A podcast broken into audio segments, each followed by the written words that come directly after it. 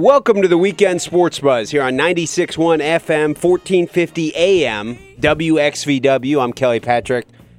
Alongside my man Steve Driver coming at you as we do every Sunday morning, 9 to 11, talking all things in the world of sports. How are you this morning, Steve? I'm good, man. A little burnt. I got toasted yesterday. do some partying, maybe pass out in the sun? No, there was a pool involved, a kids' pool, I might add, but Just a kid's pool? yeah, and uh, one of those blow up ones and some beers, but Did you take it a was, nap it in it? was for the kids, Kelly. Come on. okay. No, but know I laid out. I like to get some good sun. You and your know? wife are expecting a, a little boy soon, so I, I- you're trying to really. This do- has nothing to do with my do- boy. This yeah, is about You're me. being the family man, hanging out with your niece, your your yeah, your, my niece and nephew. niece yep. and nephew. So that's good. But I like a nice bronze, you Do- know, do look. Do you think drinking until the point of passing out in a child's pool is a good way of preparing yourself for parenthood? Uh, I I think it's better to get everything out of the way before you have your first child. So whether that's a strip club or alcohol or You need to get it all out of the way. get it out of the way. That makes sense. Very active weekend in the world of sports. I was fortunate to be a part of the grand opening of Louisville Select Boxing. Uh, boxing gym, Nick Barris and his brothers Sean and Jason, and, you know his dad, and um, obviously partnership with Aaron Shekels. Yeah, you had him in last week, right? Yeah, Brian Jackson, you know, great people over there at uh, Five Star Boxing and, and now Louisville Select Boxing. Uh, the mayor, Greg Fisher, was there. So really, Sweet. it really, in hindsight, this weekend will be remembered as one in which a lot of attention, a lot of eyeballs on the sport of boxing, the sweet science in the city of Louisville. Evander Holyfield was in town. He is, for those of our listeners who don't know, actually, Steve and I have, have been friends for a long time. We're both boxing fans. We've watched ha- countless Floyd fights and different, you know, uh, boxing events together over the years. And so we follow the sweet science of boxing. And uh, so anytime there's an excuse to discuss boxing on the, the weekend sports buzz, we jump at the opportunity to at least mention it. But my description would be Evander Holyfield is trying to follow in the path of Oscar De La Hoya. Um, I don't know who else really. Oscar De La Hoya. is So he's a promoter. He's he's a promoter. After his now that his his uh, income from the sport uh, uh, being a fighter is is no longer there. He's trying to earn money and to to support the boxing community through his promotional efforts. And there was an announcement made at 11 a.m. on Friday at the Ali Center that June 24th, Saturday, June 24th, there will be an 11 fight card at Freedom Hall, the first professional boxing event to be held at Freedom Hall since Mike Tyson and Danny Jacobs in 2004. So it's not going to be any necessarily household names, in my opinion. I don't think so. Um, but it will be elite, you know, top level uh, Pro yeah. professional boxing matches. There'll be some amateur fights on the card also. But, you know, I mean, a, a good card. And it, it's cool, in my opinion, to bring attention to the city of Louisville and the, the sport of boxing. Mayor Greg Fisher, all credit to him. He was there cutting the ribbon last night for Louisville Select Boxing. Yeah, these are two separate things. Though, These are right? two, yeah. These Okay. uh, great, great question. Uh, They are two separate things. They're both kind of feeding off of each other, though. Yeah. A lot of media exposure for our man Nick Barris and his gym, Louisville Select Boxing. Once again, located right across the street from Papa John's Cardinal Stadium. Um, but all credit in the world goes out to Mayor Greg Fisher. He must be a boxing fan. We should try to get him on the show. Did you talk to him at all? I didn't at this time. No, I did not. You should have approached him with a bunch of changes to the city you would like to make. Just to pull out a binder. yeah. But it was cool. Were you out of were you out of your element there? No, Did you get, really. did you get in the boxing ring and just try to roll around? To try to do jujitsu? Is Yeah. that what you mean? No, no. No, you I knew that was anything. coming I- though, right? I couldn't let you slide on that. Go ahead and razz me. um, my son John, my son is a uh, you know eight year old and and he was real excited about. Um, actually, he turns eight tomorrow, so happy preview to your birthday, Johnny. Um, but he was real excited. He got in the in the ring and he was able to do some um, a little bit of just light sparring and, and kind of practice Yeah. the boxing. He got a big kick out of that. All you know, credit goes to Aaron Shekels for getting in there. I mean, there's some very legitimate boxers at Louisville Select Boxing. Uh, we were watching some cool sparring there for a while, and uh, just a very neat atmosphere. But but my son got a big kick out of going in there. 2801C South Floyd Street is the address of Louisville Select Boxing. So a cool weekend. And as I said earlier, all credit goes to Greg Fisher for fully supporting both efforts. Uh, we're, we're coming up on the, the one year since Muhammad Ali passed away. You've heard of Muhammad Ali, haven't you? Yes. Um, he he passed June third of 2016. So they're doing a six. The city of Louisville is doing a, a six week six week tribute to uh, Ali uh, within the, the one year of his passing. The the Ali Festival, and it just really cool to to look back. I mean this. Um, Louisville Select Boxing, they have an artist, a local artist, Chris Birdwell, who decorated the entire thing. A lot of Ali stat, uh, Ali pieces of artwork, and just just the coolest. It's almost more like a museum. You, everybody should really go check it out. Louisville Select Boxing on South Floyd Street, but just really cool artwork all across the gym, and a, a very legitimate boxing training facility also.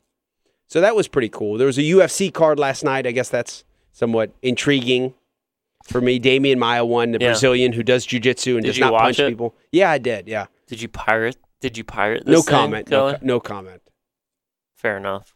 But I did see Demian Maia beat Jorge Masvidal, so the, the Brazilian jiu-jitsu practitioner who embodies every jiu-jitsu fan's dream uh, of not relying on punching, but instead taking the opponent to the ground, getting their back, doing jiu-jitsu movements to win. He won a what some will call a controversial split decision.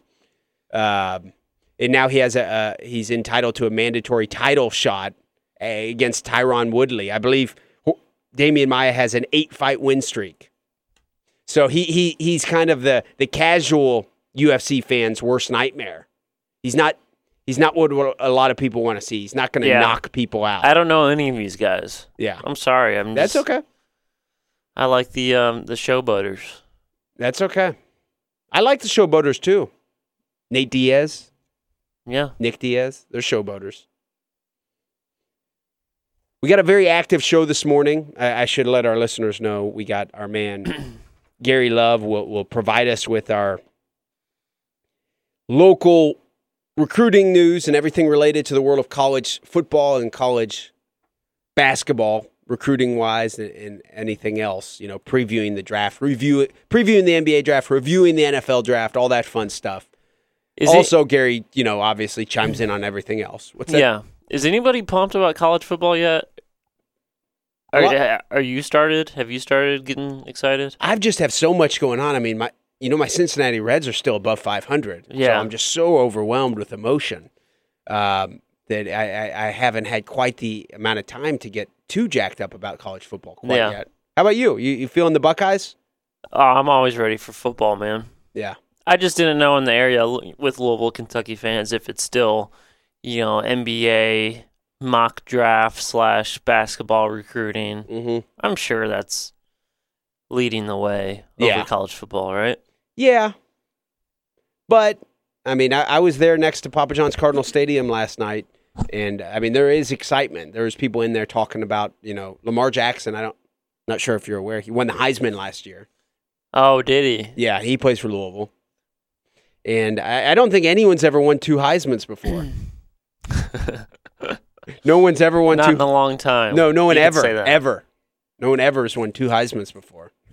So it'll probably be the first school to ever have that happen is at U of L. Um, so that's what we have to. Listeners, don't let him fool you. He's trying to rag on me because I'm a Ohio State fan, Um, and Archie Griffin won it twice. whatever. Who's our, who's that? But ten oh seven. So nine thirty to ten thirty, we'll have our man Gary Love in studio with us for all his great content he provides us with. 10:07 a.m. We'll have our man Mo Egger of ESPN 1530 joining us. Who's who's he? He is, in my opinion, the, the top sports radio personality in the city of Cincinnati who covers not only the, you know, Cincinnati Reds and Cincinnati Bengals, but Xavier, uh, Cool, you know. So you're University talking of Reds, Cincinnati. probably, yeah, we'll be talking Reds. It won't be too long, Are but you yeah, excited about that? I am. Yeah, we have Mo on. One of the, just a, a really easy guy to get along with. Pretty funny guy.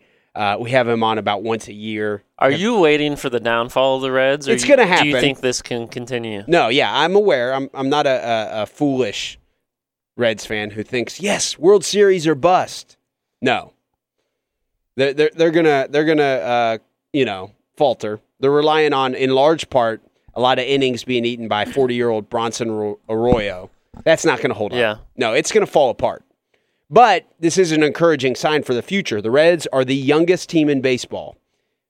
First pitch of the season, opening day, the Reds had the youngest roster in baseball. And then you, you're, you're over 500 when you're ex- everybody had projected you to be near the very bottom of, of, of the majors uh, in wins. I mean, it's it's solid reason for optimism, regardless of how it pans out. So it falls apart, big deal. You have holes to address, you have things to work on, and, and that's okay. It's much better than the alternative, where 20 games into the season, you're like, oh my God, I. I don't even like baseball anymore. And I know that sounds like a fair weather fan, but let me remind you that's not a fair weather fan. Fair weather fan is somebody who jumps on and picks up another squad. Yeah.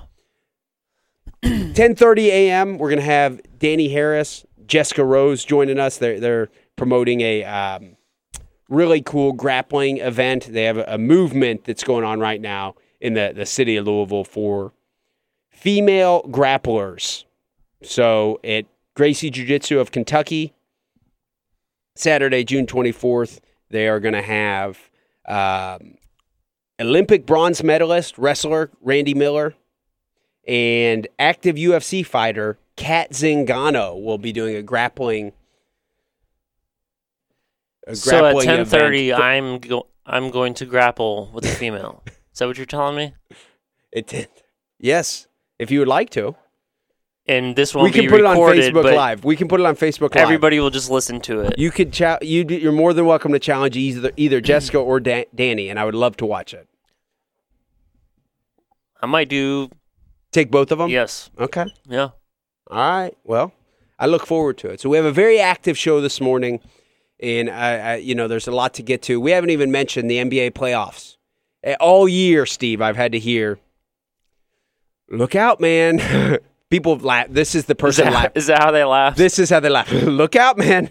You don't know what you're talking about. Cleveland Cavaliers are going to have trouble getting out of the East. Kelly, hold your horses. Exactly verbatim what they've said, Steve. Same maybe with the Warriors. Did- Yeah, whoa, whoa, different whoa. laugh. Different laugh. Different laugh. There's a whole different West Coast laugh. Okay. How does that go? Yeah, see, I, I'm just focusing Whoa, right now. on the- man, the Warriors. yeah, a real stoner laugh. Yeah, surfer. No, but in all seriousness, I have heard all year. Watch out for the Celtics, man. Cavs didn't get the one seed for a reason. They're falling apart. And what I've witnessed thus far is LeBron James played the best basketball of his career en route to the, the Cavs not losing yet. They haven't lost a game. No, well, they haven't played anybody that great, too. I guess maybe the. I did hear during the season that the Raptors could be a threat. And for them to sweep them, that's pretty impressive. But also, I don't think we've ever seen a team in NBA history really flip the switch like this, too. It's like the only team I've seen be able to just flip a switch when the playoffs start. Yeah, they did it last year. I don't remember year. any other team being able to do that. Just They- suck they- throughout the season. They did it last year, but they did it to Not to this extent, though, No, right? you- you're exactly right. They did it even more to to a, a farther degree even this year. So I mean, this is very extreme. They were not looking So do the, do the Spurs have a chance against the Warriors, or are you going Cavs Warriors? I'm still going. Cavs Warriors, but it will not be a sweep. The Warriors will lose To the Spurs. some games. Yes, uh, two games. Okay. The the, I'd the, say the Warriors will win I'm four going two. one maximum. You're, you're saying it'll be four one Yes. or a sweep. So you're going one Yeah. maximum. All right. Oxmoor Chrysler Dodge Jeep and Ram Buzzline is 502 384 1450. Give us a call. Get in on the action.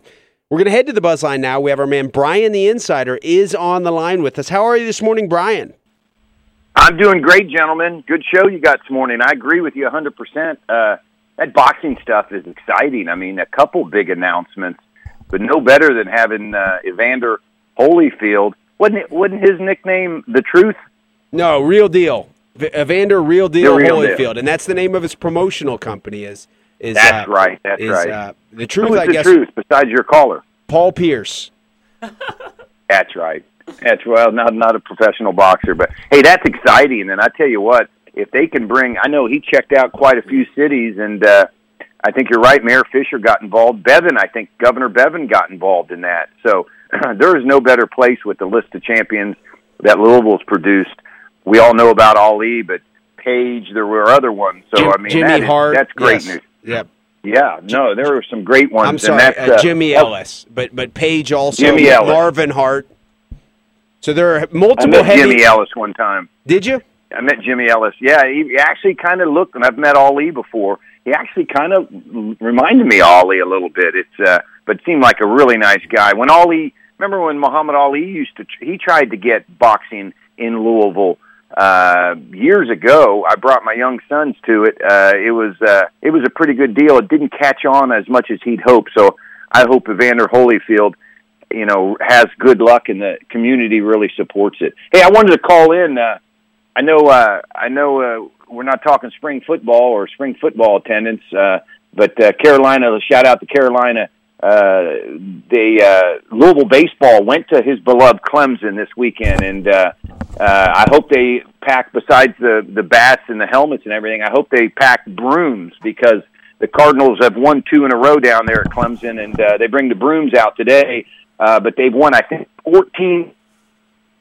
They, they got the, one of the most unbelievable baseball seasons going uh, that I can ever remember of any team. I think they're 45 and six, and uh, they've won. Now they've won the ACC outright again. I think it's the third straight year since they've been in the ACC that they've won the ACC outright. Uh, their division, so uh, it's really remarkable. And as I said, Clemson's a very good team. I think they're ranked seventh. Cardinals have beat them two straight at their place. And then, you know, at the end of the month, we, we got the big uh, ACC tournament at Slugger Field in Louisville. So uh, that's going to be a lot of excitement. So hats off to them. Uh, and I, I did want to say I watched uh, Louisville City, and they should have won last night. They lost at Tampa Bay to the Tampa Bay Rowdies. Uh, kind of a tough loss. They just couldn't get any goals to go in early. Uh, they dominated play, but uh, that's how soccer goes, I guess. But uh, hey, I wanted to talk real quick, and then I'll get off the air about uh, next week's Preakness. You know, uh, all the Derby buzz. We go right now. Next Saturday, we go to the Preakness, and Always Dreaming is there. He's going to face a pretty good field, and uh, my money's going to be on Always Dreaming this week. I wish it was Derby week, but um, he really looks like the real deal, and I don't think he's going to have a lot of a lot of uh, problem winning the second leg of the Triple Crown. But uh, it's going to be great to see if he can win that. Then all eyes will turn to Belmont and the possibility of a, a Triple Crown winner. So it's going to get real exciting again. And uh, um, good luck to the Todd Pletcher and Always Dreaming in the Preakness. Certainly. We'll, we'll look forward to the results from next Saturday's Preakness and see. I know that last week, Brian, you and I discussed how a lot of times the Preakness is a relatively, keep in mind I'm using the term relatively weak field compared to the Derby, compared to the Belmont. But this year, correct me if I'm wrong, Brian, it seems like they've got a nice collection of talent actually going in the Preakness. Yeah, you're correct, Kelly. They do. Um, it's a smaller field typically. You know, you're never going to see 20 horses in the Preakness or the Belmont. Actually, the Belmont sometimes really gets small. Um, you know, I think when Secretariat won his Triple Crown, I think he was one of five or six horses in it. So, um, you know, going a mile and a half to Belmont, a lot of trainers don't want to do that. But yeah, this is a pretty good field. You know, Classic Empire, their connections um, really feel like uh, they had a bad trip in the Derby, and they really feel happy that they can go. Uh, in, in the, and they're they're excited. Gunnevera's going back. My Derby pick. They're going to go back into the Preakness. Um, Royal Mo with Gary Stevens, one of the horses that didn't get in, sat number 21 on the fence trying to get into the Derby was at the was at Churchill trying to hope for a defection to get in. He's going to go. It's actually a pretty good field. You're right. I think ten or eleven horses are going to go at it. Um, I just don't think after what I've watched uh, from Always Dreaming, his last since Pletcher's had him, uh, he's dominated, and uh, you know he really. I was very very impressed with how he won the Derby, and I really think he's. Uh, going to be awful tough. You know, the the Derby winner has had such unbelievable success at the Preakness. That's why we've had so many horses go into the Belmont with two wins. You know, and that's why and that really sets up that excitement for the Belmont. And then it never happens. But the Derby winner normally goes to Baltimore and normally wins, and I expect that to happen next Saturday. Okay, well, thank you very much for your contributions this morning, Brian. We appreciate your insight into the world of horse racing and a potential run at another Triple Crown. Thank you very much. We look forward to hearing from you next Sunday, Brian. Hey, real quick before I leave, uh, my condolences to Steve, Steve Driver. I know uh, you got to be upset that the the Buckeyes, who had a true freshman who got a lot of starting, uh, actually didn't start Oh, yeah. a lot, but played seven games. Rodjay Burns coming back home to Louisville, uh, and he and he. I don't know, Steve, if you've heard, but he's trying to apply for a uh, a medical waiver. His father's ill, and that's why he's coming back to Louisville, and he may be eligible this year. So I'll let you go with that, guys. Have a great weekend. I really enjoy the show. Thank you very much, Brian. What do you think of that, Steve? I thought he was going to say something about Jaquan Lyle. I thought he was going to say getting Jaquan Lyle arrested. too, but Louisville football did pick up a, a former Buckeye DB. Yeah, well, I'm sure Louisville football's probably just crumbled since then. You know, they probably won't. You mean Ohio Wha- State? Yeah, yeah. yeah. The why, Buckeyes have crumbled. Why since even play this next season? I'm sure their team is just devastated. No, Jaquan Lyle apparently had a, a very exciting what like two day period where there's. Uh, did you have you read that story, Steve? I just saw. well, Jaquan Lyle quit the team on Thursday, I think, something like that. And you know our man Gary Love will have uh, the the yeah, scoop on it. April 11th, something like that. Okay, so hey, let's look at this. All right, don't look at my phone calendar. All right, April 11th was a Thursday. So he got- quit the team. Yep. He must have then just really went decided it was a good time to start partying. So on, yeah, that Saturday. That early that Saturday morning. So really, it was late Friday night. He was arrested. In Evansville, Indiana. Just party time. Yeah. And I forget where he's from. He may originally be from Evan. I know Yes, he's from he is. Indiana. Okay. Um. So So listen, that's too I've bad. always He- said at one time, he was a very coveted point guard prospect, Yeah. and and and actually, not that I want to talk about this today, but he's his name is is is has surfaced a lot around the Louisville, um, you know, the prostitution scandal and everything related to all that stuff because he was on multiple recruiting visits to the the University of Louisville. Yeah. I always So said this guy if you're gonna apparently quit li- a team, you might as well go out. Get arrested. Yes. So this guy likes to party. We're going to head to a break. We appreciate everybody tuning in. We, once again, we are the Weekend Sports Buzz. I'm Kelly Patrick alongside Steve Driver coming at you as we do every Sunday, 9 to 11. We're going to have our man Gary Love in studio. Be sure to stay tuned.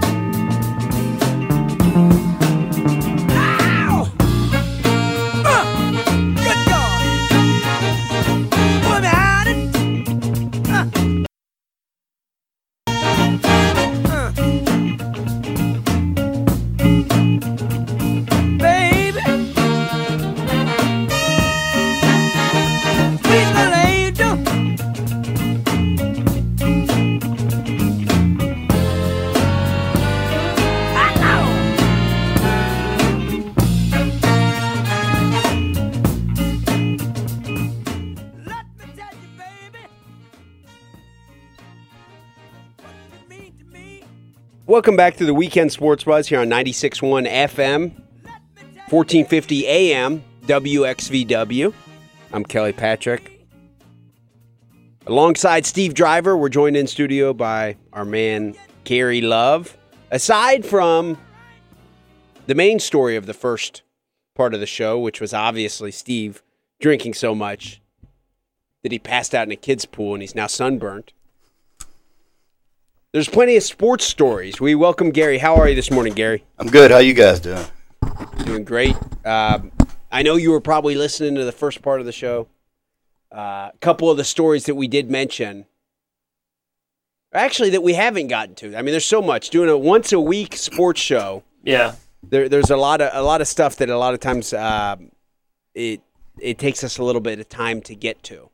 But Donovan Mitchell and Diallo are a couple local guys who are going through the process, uh, preparing for the NBA draft.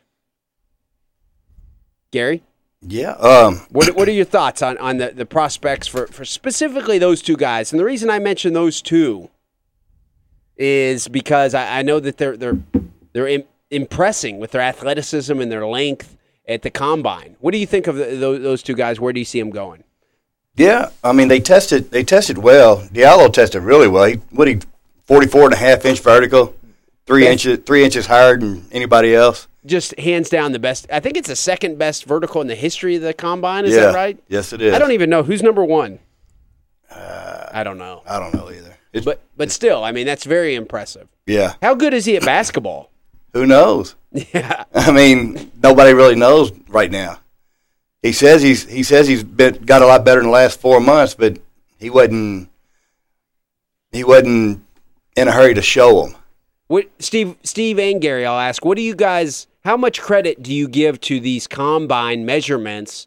Um, I mean, you know, there, there's an old school approach to evaluating NFL talent by saying, throw out the 40 time, throw out the bench press, how many Yeah. times they can bench bench press 225, throw all the, all that out, and, and watch how they played when they played in college. Vontaze Burfict, for example, is an example of someone who's really good in the NFL, but did horrible at the combine, had a horrible 40. And there's a lot of examples of guys like Yeah, that. there's a ton of examples. Yeah, so the, the, the, the combine numbers, do they translate more accurately for the NBA productivity? I think instead of the measurables, I'd be more down with seeing them play one on one, two on two, five on five for the guys that are willing to play. I mean, some guys aren't willing to play. You know, you don't have to, right? You don't No, no. to- so Well, they they send out two invites. They send out an invite to where you just have to do the measures, like the the, the lottery pick guys. Then they send out some to guys like Isaiah Briscoe got one, but he they, he got an invite to where you can only come if you play. yeah. So And obviously, he's going to accept. yeah, oh absolutely. And he could do well in that because um, Briscoe um, does does a real good job of obviously shooting's not his forte. Um, I'm sorry, Gary, Are you there? Yeah, Okay. Obviously, shooting is not his forte, but um, you know he could go out there and put up ten rebounds or, or you know six, seven assists, something like that. He he puts together really impressive stat lines outside of shooting. yeah, Gary, did Briscoe get fatter?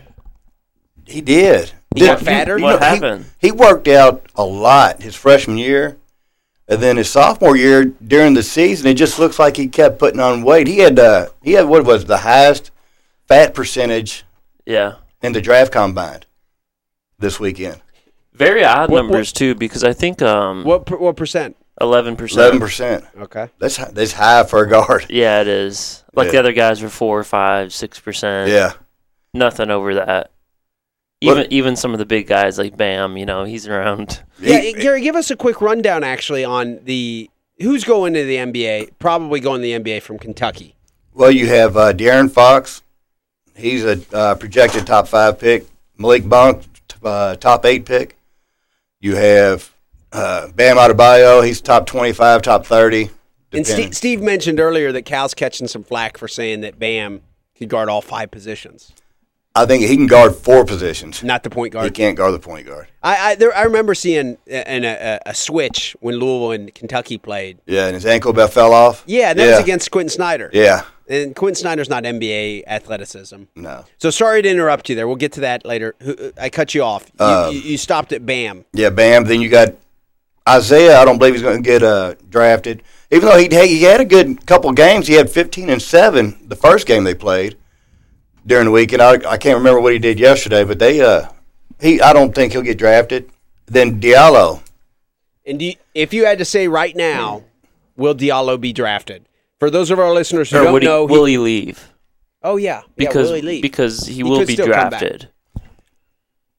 uh, right now I'm s- I'm 60-40 he'll be back because looking the final even after the combine of of the four draft predictions they have, the average prediction is 29. So it's I mean it's late first round. That is, I'd say if he was a little bit higher projected, he Yeah. should go because no one's seen him play. If he comes back and he's not that great, you know that could really hurt his draft stock for next year. Yeah, like NBA Draft.net's got him 20, Mhm. but the other three got him 29, 31, and 35.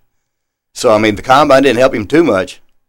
Well, he didn't do that much, did he? No, all he did was the uh, vertical, the the uh, shuttle run. How do you not go play for a team? Like a t- can a team? the teams work him out and Yeah, he'll- shoot the ball? Yeah, he'll uh, he'll do some workouts this week, and then the following weeks when they got to decide whether they're keeping their name in the draft or not. So he'll, I think he's got two or three two or three definite set up. I think he's going to go work out for the Bulls and maybe the Nets. But like Calipari said, you know, he wasn't even playing at these at this combine, and his stock kept going up. He said, and they don't even know if if you can play. He said, don't show them. He said, if you're going to keep going up the draft boards and not even playing, then don't even play. I mean, probably the smart thing to do, right, Kelly? I guess so. Yeah. Uh, looking at the NBA draft combine, I'm I'm just doing a little bit. I mean, reviewing some stuff that we've all heard, but freakish things that have happened at the combine are this: Rudy Go- Gobert, obviously, he has the the combine record for wingspan, seven feet, eight and a half inches, standing reach of nine feet seven. Uh, vertical leap was a guy named DJ Stevens, said it in 2013. But my favorite is Kevin Durant was drafted number two overall, despite not being able to do a single rep on the 185 pound bench press. One one eighty five. 185, not 225. Well, his arms are too long, right? Remember how thin he used to be too? Yeah, he probably played. He probably weighed about 165 when he got out of college. Durant is not alone. Jamal Crawford, Monta Ellis, TJ Ford, and Luke Ridnour. All turned out to be pretty solid players. in the None of them could bench 185 one time. That's embarrassing. The record is 27 reps sent by some guy named Jason Keep in 2003. So it doesn't matter at all. Yeah. Because I don't even think I've ever heard his name. Yeah, Tyler Ulis set the combine record for anybody know what for? The lightest player to record his weight at the event, 149 pounds. Yeah, 149. Wow. De'Aaron Fox only weighed what 167, 168. But didn't light. didn't he lose weight and gain body fat percentage? I. I saw some message something on a message board about that. That De'Aaron Fox has lost weight, but his body fat went up. Steve is apparently No. convinced that everybody on the Kentucky team just got really fat. Well, they they said Kentucky. Uh, They they, eat- Kentucky had him listed at 187. Everybody, all the NBA guys said he never weighed 187. It's, it's just, I mean, he don't, he don't look like he has that body stature yet. I am five foot nine and about three quarters. Well, you're pushing it there, bud. when I played, I remember, uh, I think it was my freshman year of high school. They listed me in the program as being six foot, and I was never any taller than I am now. And I think I may have been shorter than I am now. You know what else interested me when I was looking at these numbers is they measure the guys without shoes, and then with shoes on, and then some of them gain Yes. two inches, and then other guys it's just one inch. What what kind of different kind of shoes are Wearing these guys doc- wearing? Right? Doctor Scholl's, I guess. Probably. Um, like Bam with shoes on was only an inch taller. You know, the other guys were almost two inches taller with shoes on. Hey, why do they measure guys without shoes? I, I, mean. I- I mean, yeah, you see them every once in a while lose a shoe on the court, but they don't make them. I measure myself when I just said I'm five nine three quarters. That's with no shoes on.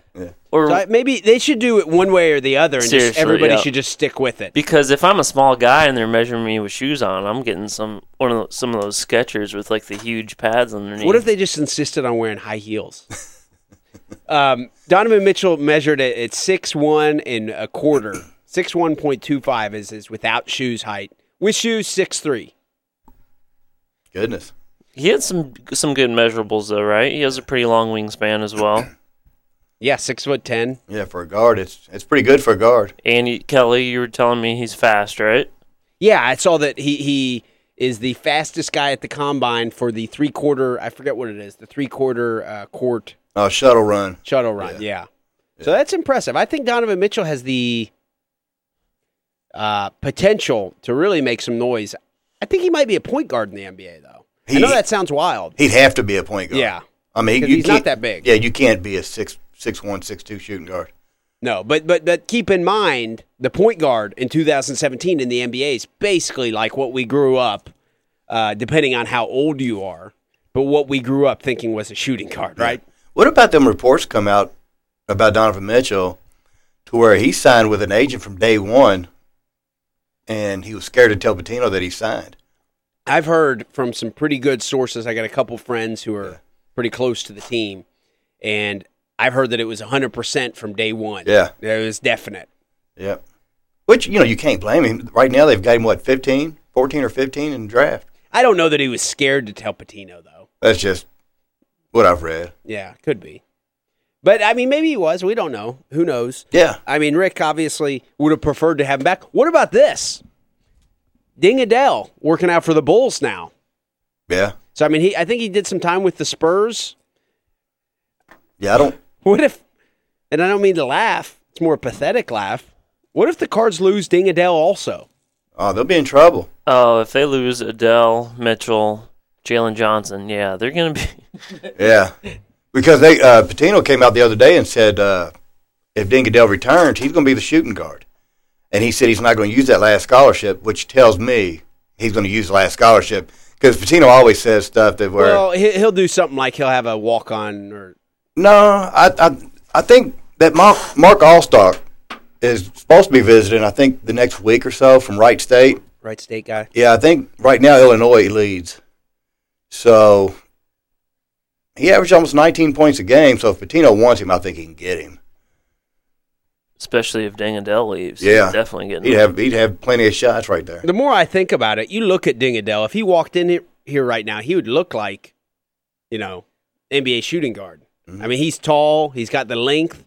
He's got the athleticism. What I forget who it was in the tournament, but just that freakish dunk that he pulled off. Oh, that was against uh, I think Jacksonville State or Sounds right. like. Yeah, but but just a, a fast. I mean, he he has the measurables and the ability. If if if I'm a, an NBA, you know, scout, he at least has the potential worth worth a late, maybe a late first round, or in my opinion. Now, I'm obviously I'm not privy to everything they are.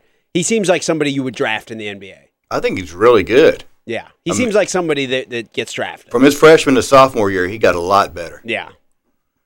So we'll wait and see if if he's gone. That I'm not going to say it's NIT because Rick, obviously, in my opinion, works magic, but um, the team won't be looking that great. Obviously, big expectations for VJ King next year, regardless of if Deng Adel comes back or leaves.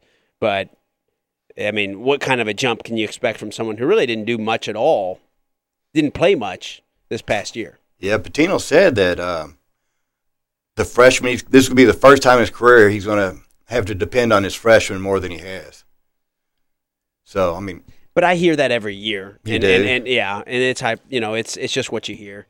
You can't. You got to take that with a grain of salt. That's Rick. well, yeah, they got four guys coming in. Yeah, you got to have the players ready because if you if you if you say if you say before the season, I'm not my well, you know me, my freshmen aren't going to play this year.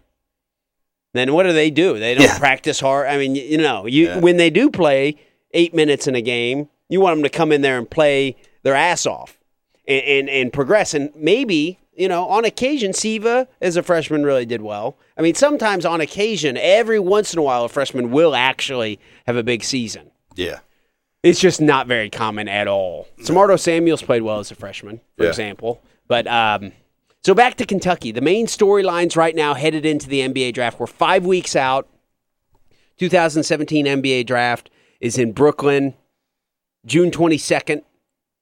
What are the main storylines right now for the, the Kentucky Wildcats headed into the draft? Well, uh, it came out last night that De'Aaron Fox on some draft boards has has passed Lonzo Ball. Everybody was impressed with how he handled himself this weekend. Um, the interviews he did, it's just and the way he's. I mean, head to head against Lonzo Ball this year, he, he destroyed him. The second time he destroyed him. But Steve's mouth is watering now because we get to talk about Lonzo Ball and his father.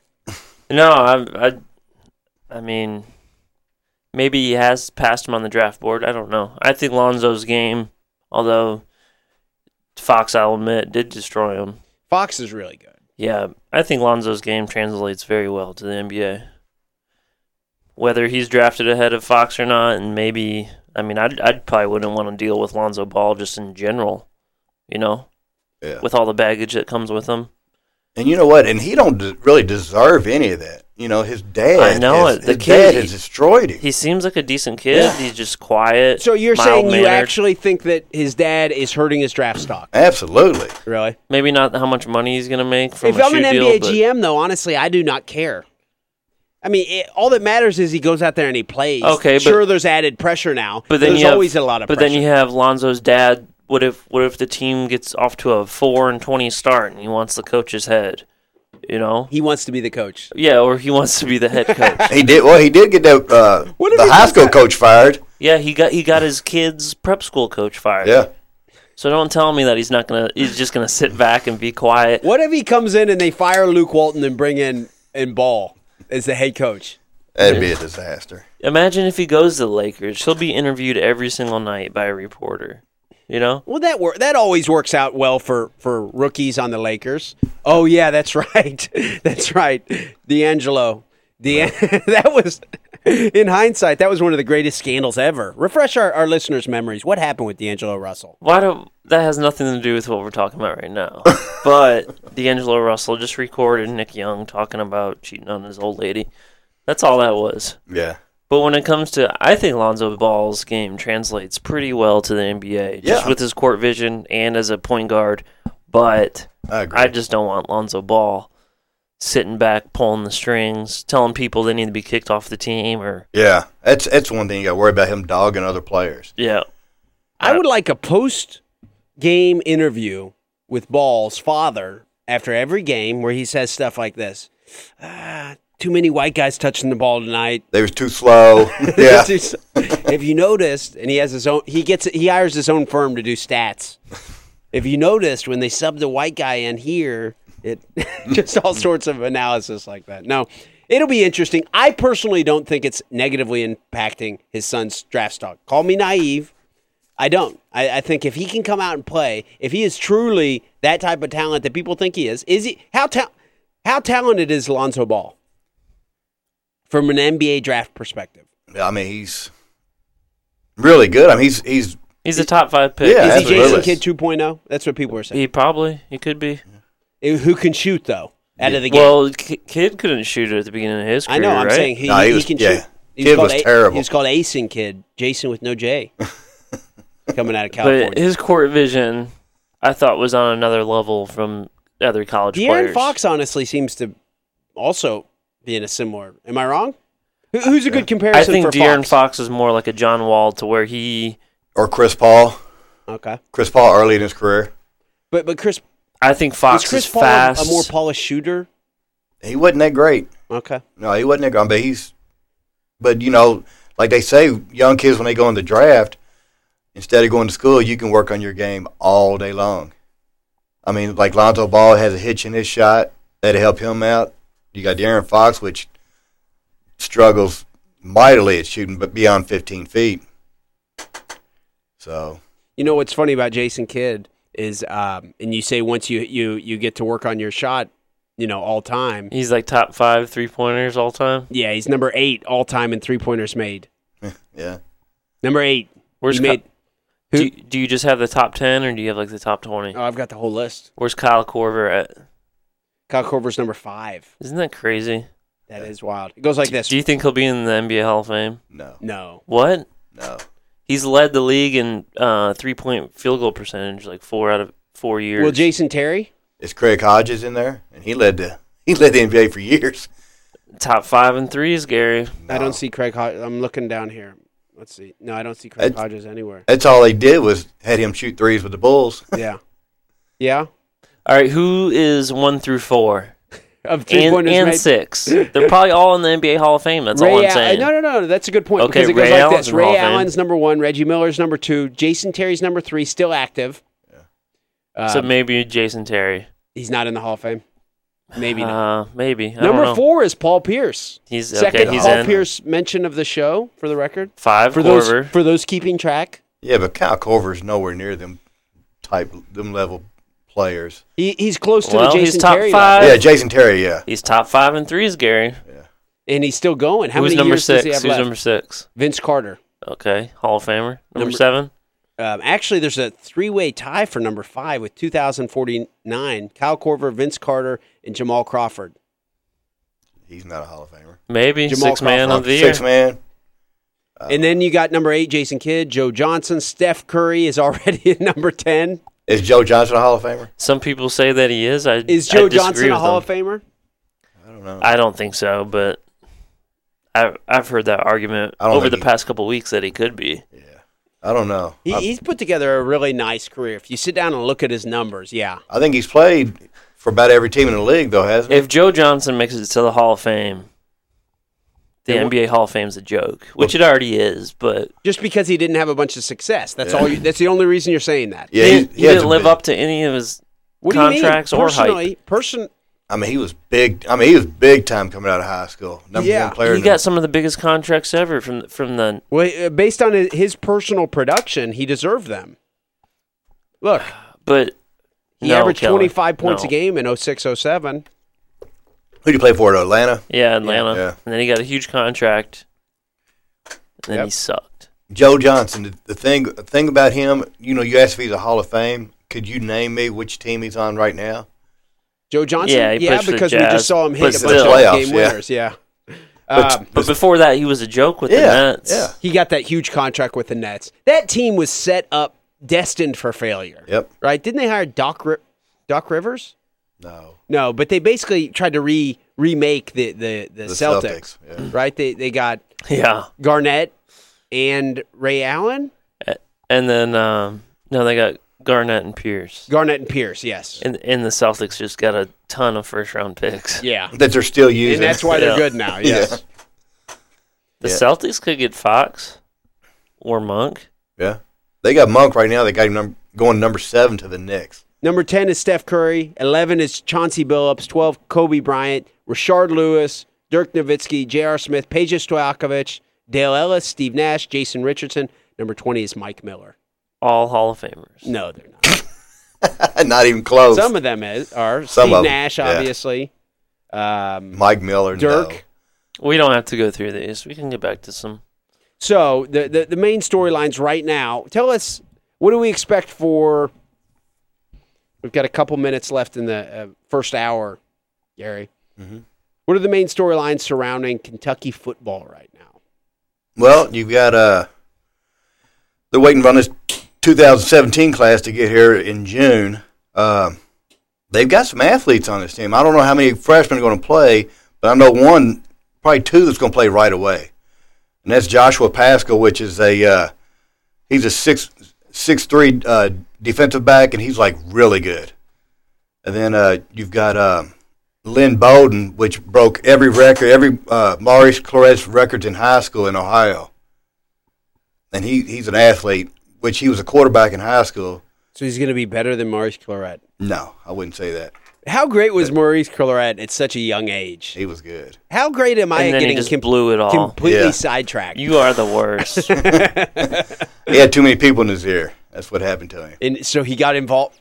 You have a lot of people in your ear, and you get involved in organized crime, and you drive. Is that how it Depends, was? depends on what kind of people are in your ear. Yeah, Yeah. that well, was he kind of got suspended Is from it- Ohio State, and then Started tried to, drinking in the locker room. No, and then he tried to make it to the NFL, get drafted Yeah. after his freshman year, and then he had to sit out a year. So he had a whole year away from the program. Then he was caught driving through Columbus with like 15 loaded rifles or automatic weapons. and Yeah. a bunch of alcohol. it happens, man. it know- happens. you know, a lot of these kids- it, it gets the best of all. We all go through rough patches. Yeah, you you got a lot of these kids, say that, like Jake uh, Jaquan uh, Lyles. These guys don't. A lot of these guys don't come from great situations. Yeah. So, like, he was already having issues at Ohio State, and he went back home, and he probably just got mixed up with guys he used to hang out with, and and just put himself in the wrong situation, wrong place, wrong time. I mean, look at uh, Hernandez. Yeah. They said they had a higher security to be with him when he went home. He was actually I, I've read a lot about him recently, and he Yeah, was actually raised in a nice Yeah, neighborhood. yeah, he's crazy. He was He brought just up. always fancied the idea of being yeah, a gangster. Yeah, he befriended a guy that was kind of a gangster, and he grew up in a rich suburban area, but he wanted to be like the other guy. Or like middle class, maybe not rich, but not a bad neighborhood. Yeah. he knew you know his dad and mom were around. Rest in peace, Aaron. Supposedly, he did it the way that his fiance is going to get a bunch of money. Yeah. his daughter. Yeah. So, I guess he goes out with a little bit of dignity. if you could say that. Be sure to stay tuned. We'll be back with more of the weekend sports buzz. What does it mean to me? Let me tell you, baby. What you mean to me?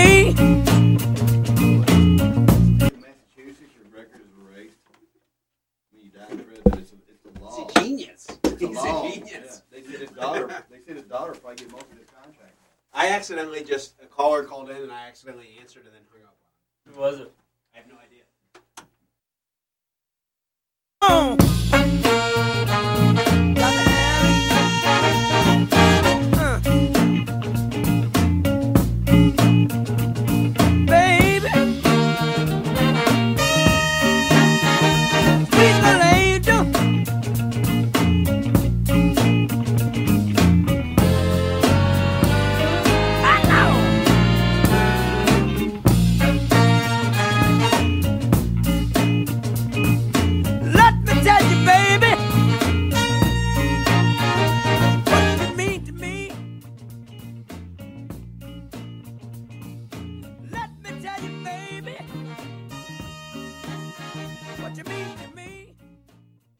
Welcome back to the weekend sports buzz here on 96.1 FM, 1450 AM, WXVW.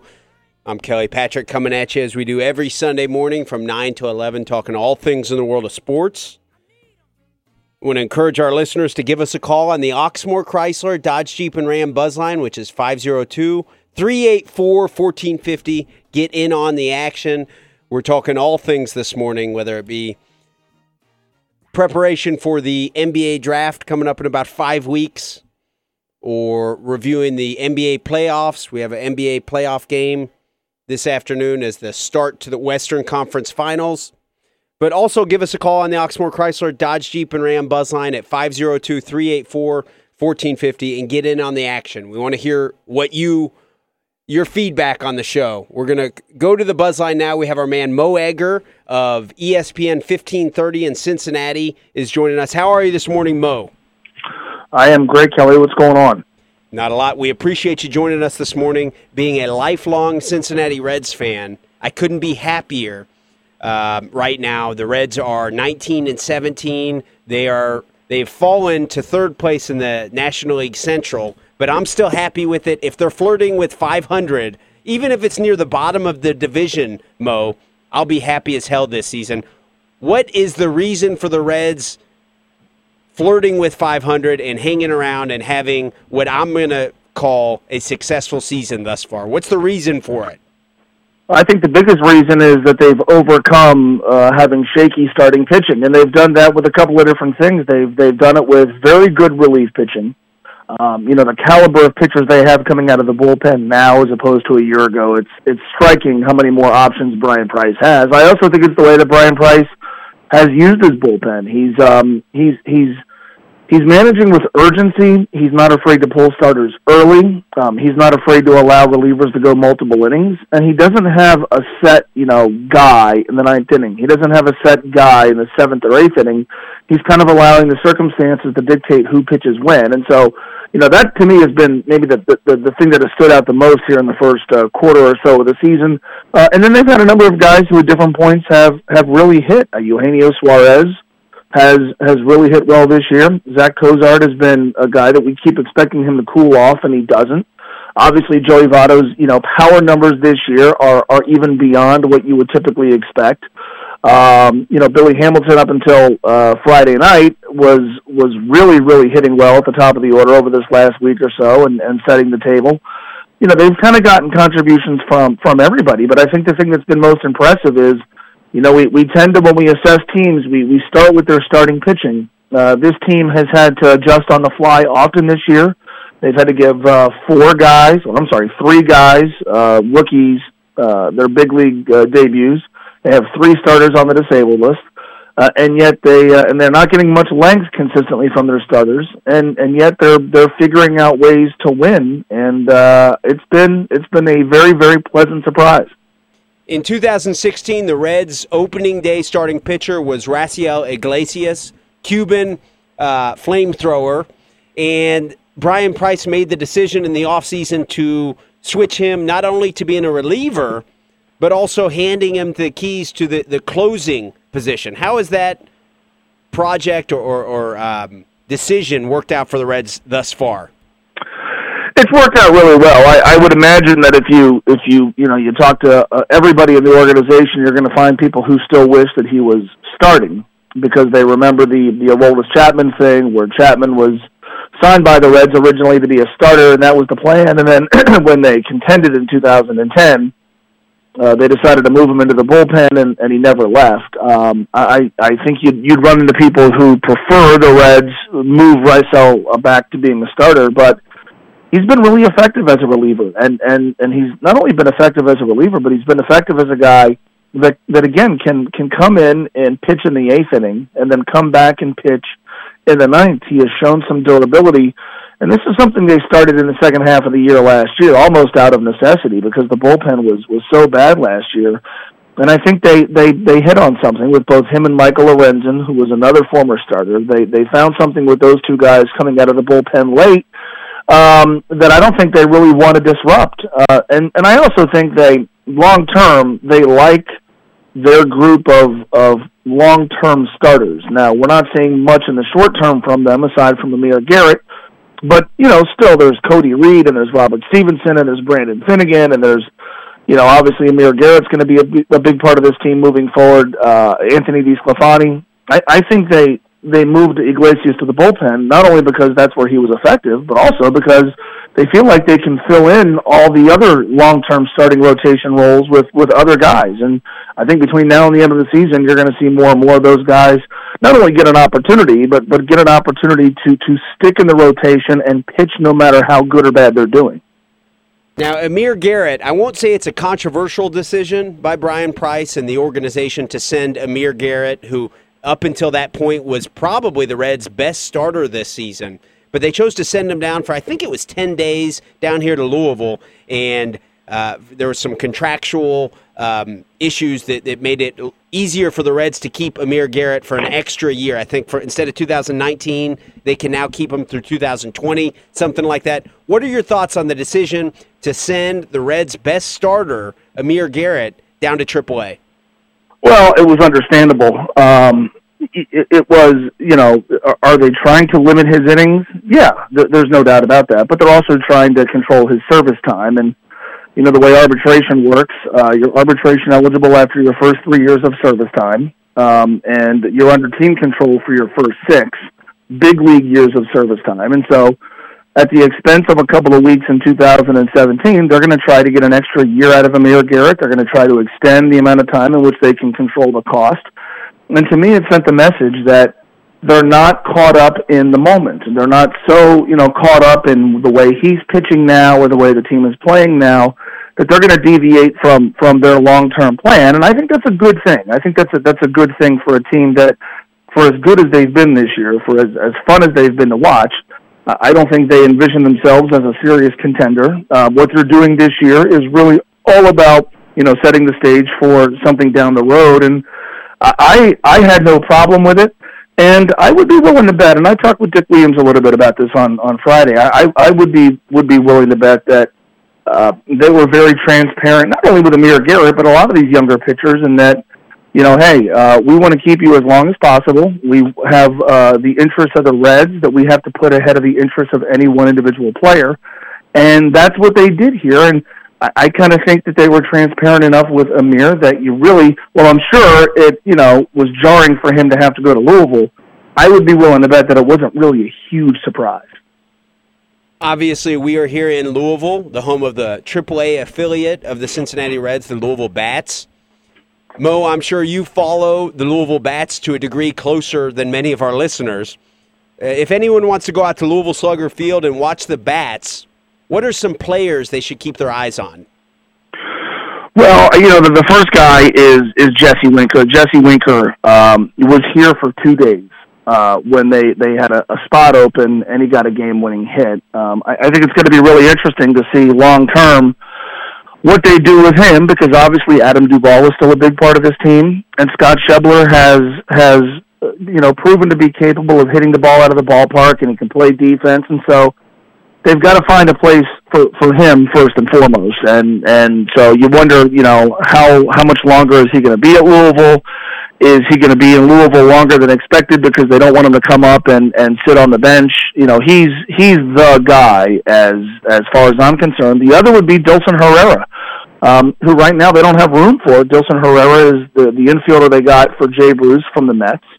Um, you know, that's he's somebody that you could see playing shortstop in Cincinnati by the end of the year, or maybe playing second base by the end of the year, depending on what they do with uh, with Zack Cozart. You know, obviously he stands out. Um, and and then you know it's it's it's the pitchers. It's Cody Reed who's there for now. It's uh, Sal Romano who's on the seven day disabled list uh, right now. Um, it's it's Rookie Davis, who obviously had a chance to, to pitch here for for uh, about a month and a half, and is is now at Louisville. But I think the big ones that really worth paying attention to are uh, Dilson and and Jesse Winker, because I think you're going to see those guys, and and maybe Phillip Ervin to an extent as well, because Phillip Ervin's a guy that they drafted number uh, in, in the first round a couple of years ago, and it kind of felt like he got lost in the shuffle with all these other guys that they brought into the system, but.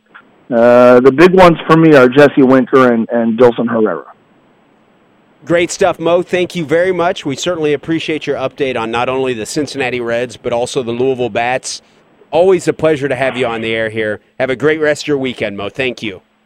All right, buddy. Thanks.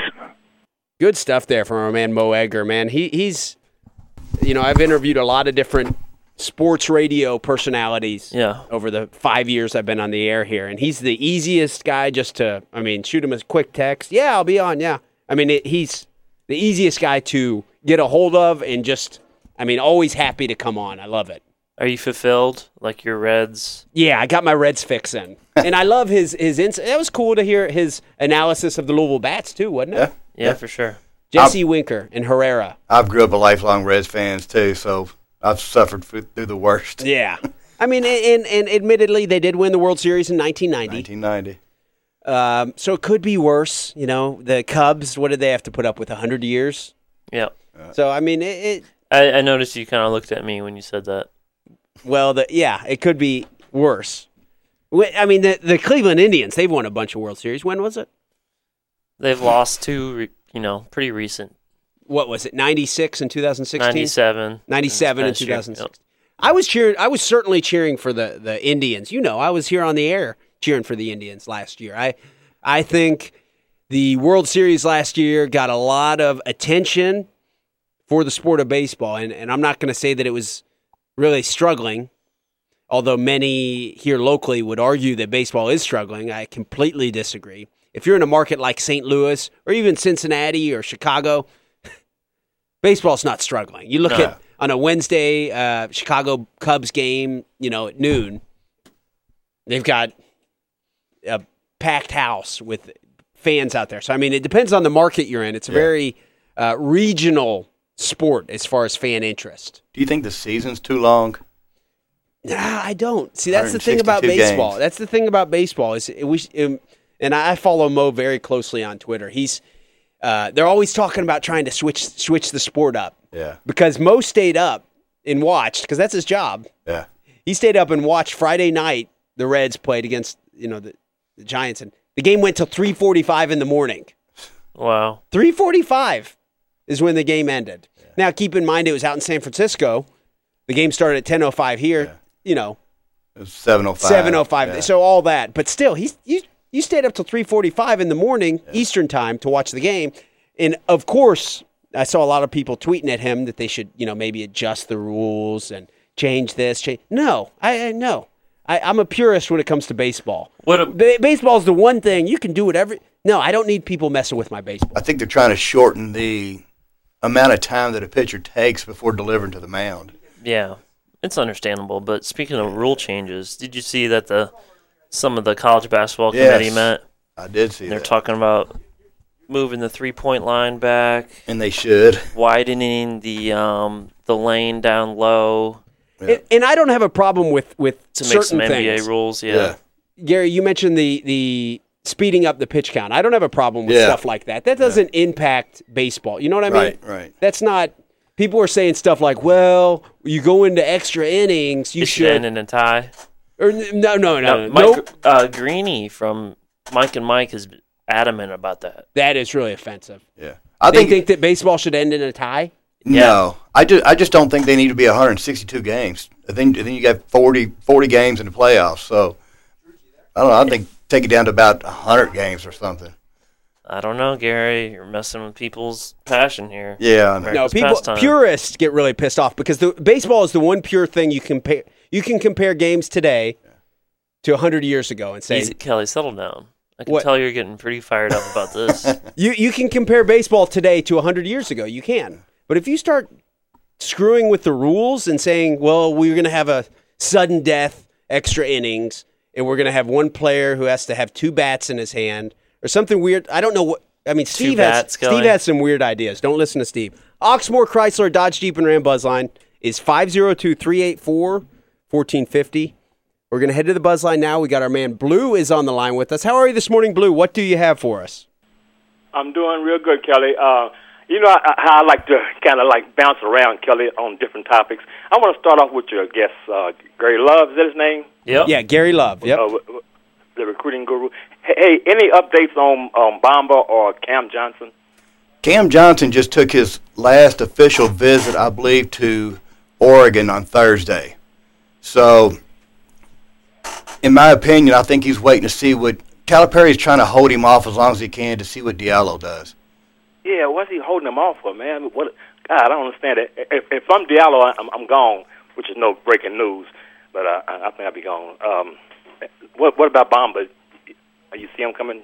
I, What- yeah, what yeah. I, th- I mean, I'm I'm 70-30, Him coming to Kentucky, he's just got too many ties to the players that are on the team now that are coming in. Um, Right. I would say you'll probably hear something probably within the next two weeks. Oh, good, good. Come on, Bamba. Hey, let- me switch over to uh, VJ King, the, the freshman.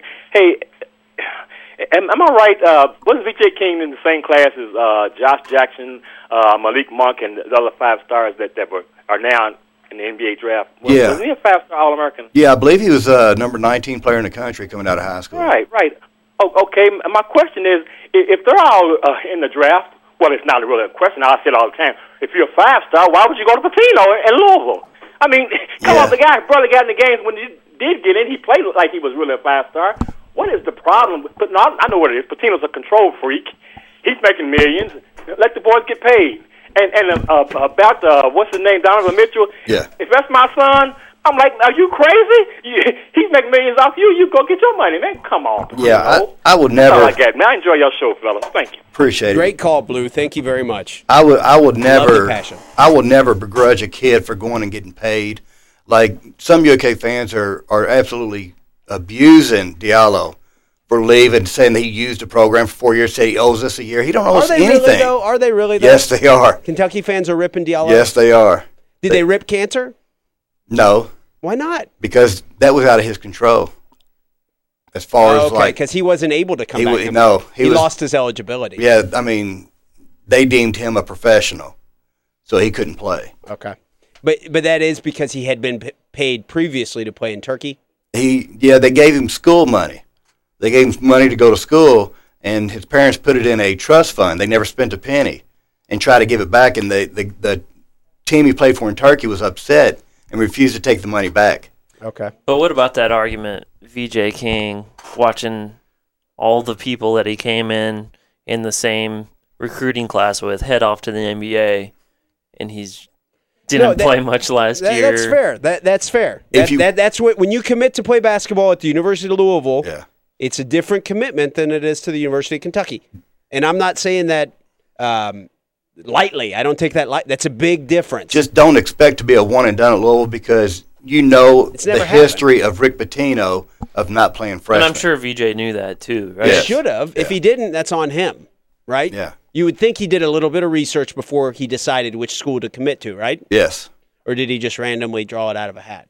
No, he knew, right? But Yeah. it's not like his chances are over. I mean, Louisville has had, you know, Oh no, they have Mitchell, success. Look at Rozier, Terry Rozier. Deng Adel. Terry They're, they're all Rozier's going to doing very head to the NBA in the first round. If you're looking to be a one and done player, Louisville's not the place to go. Right. And it won't be in the future. And each and every year in the off season, we do. We hear, well, they're going to rely on the freshmen this year and this and that.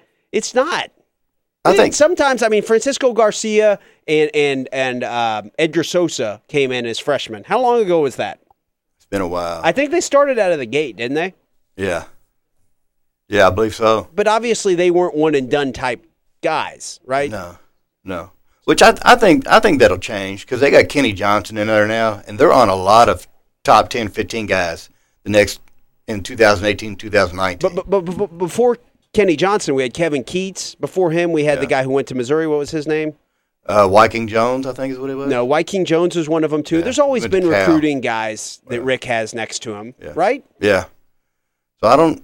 I mean, I don't know. I mean, everybody. I'm not saying it's a problem though. No, I mean, it's a lot not. of schools operate more closely to what Rick does. Just different The fact systems. that Louisville is constantly compared to to Kentucky. yeah, it's unfair. Yeah, I mean, it, it, and maybe it, it's fair because they're playing by the same rules. Rick could do what Cal does if he was able or wanted or whatever it is. I mean, they So just do it it- different. maybe it's not fair. It, the microscope here locally is is Yeah. not necessarily uh, a accurate representation of the the state of college basketball. right. Right. If it was Duke or you know Duke and Kansas are also like that. So I mean, there's there's other schools like that. It's not just Kentucky. Oxmoor Chrysler Dodge Jeep and Ram Buzzline is 502-384-1450. Give us a call. Get in on the action. We're going to head back to the Buzzline where we have our man. The Truth is on the line with us. How are you this morning, Truth? Oh well, I want to wish all the mothers happy Mother's Day. I was listening to the conversation y'all was having, but I'm let's give it up. The sleeper coming out of college, high school two years ago, the boy from Missouri, who all thought OG would be a first round pick. I I didn't think so. Did you? No, I mean his athleticism's off the charts. Yeah, he's always had Yeah. athleticism, and that's what NBA scouts like. Yeah. Yeah. He's. I mean, he's he's he's a good player. I mean, I've I've always liked him. Truth? Do we lose the truth there? I think he's still there. Who's he talking to? Truth, what are you what are you talking? What's going on there, Truth? Say what? Okay, you there?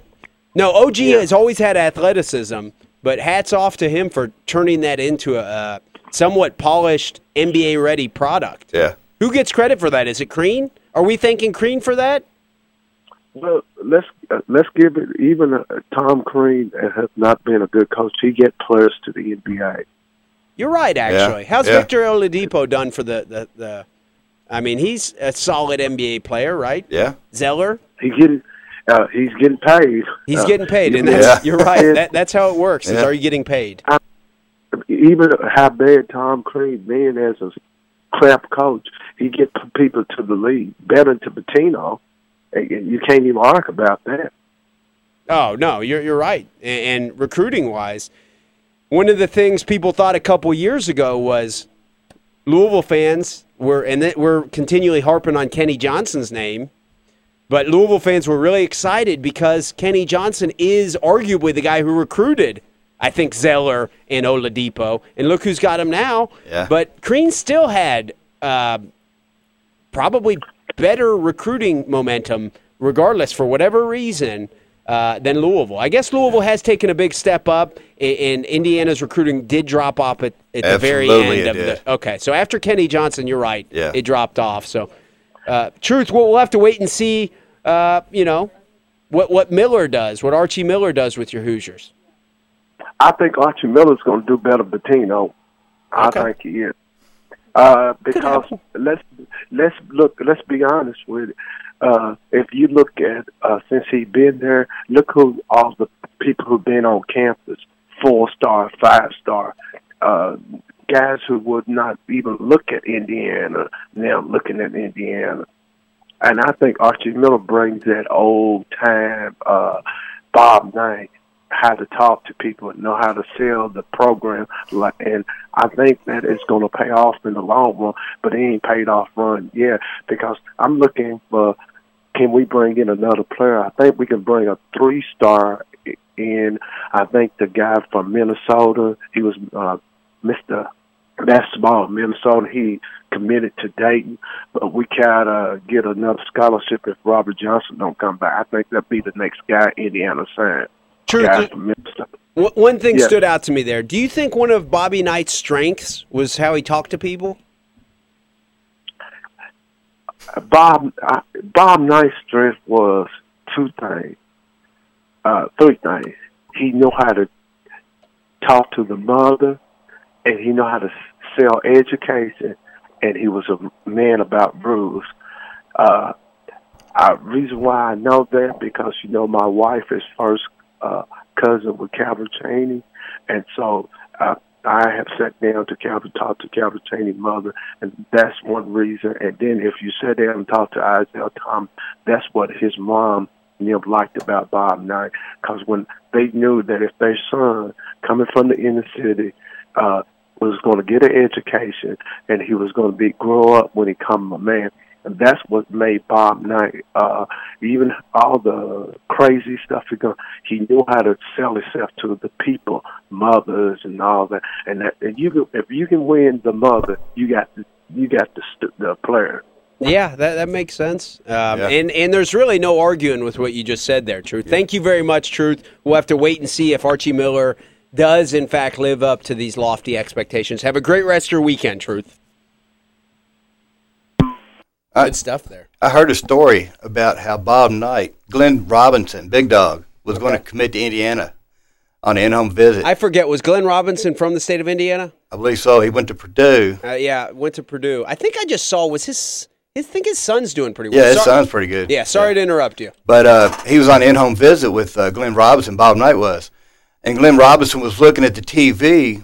There was something on TV that caught his eye. Bob Knight thought he was looking at the clock, thinking he was taking too long. He got up in the middle of his of his in-home visit and left, Wow. and, and pulled a scholarship offer. Pulled the scholarship offer? Yes. That was the future number one overall Yeah. pick in the NBA draft. Kelly, a lot of people bashing Pitino. It seems like. Well, I mean, that's not listen, new. about VJ King, about Crean putting I know. in more It's. pros. I'm just saying it happens every But, year. yeah, This isn't the first. he still ro- wins, though, this is- doesn't he? Yeah, he still produces. He wins his way. Yeah, he wins his way exactly. And, and each and every year we hear with the freshman will be. It's the same routine each and every year. Um, we just hope there's no more sanctions. We're gonna head to a break. We appreciate everybody tuning in. We are the Weekend Sports Buzz. Be sure to stay tuned. We have Dani Harris and Jessica Rose will be in studio with us next, preview an upcoming female grappling card at Gracie Jiu Jitsu of Kentucky. Female grappling event at Gracie Jiu Jitsu of Kentucky. Stay tuned. baby.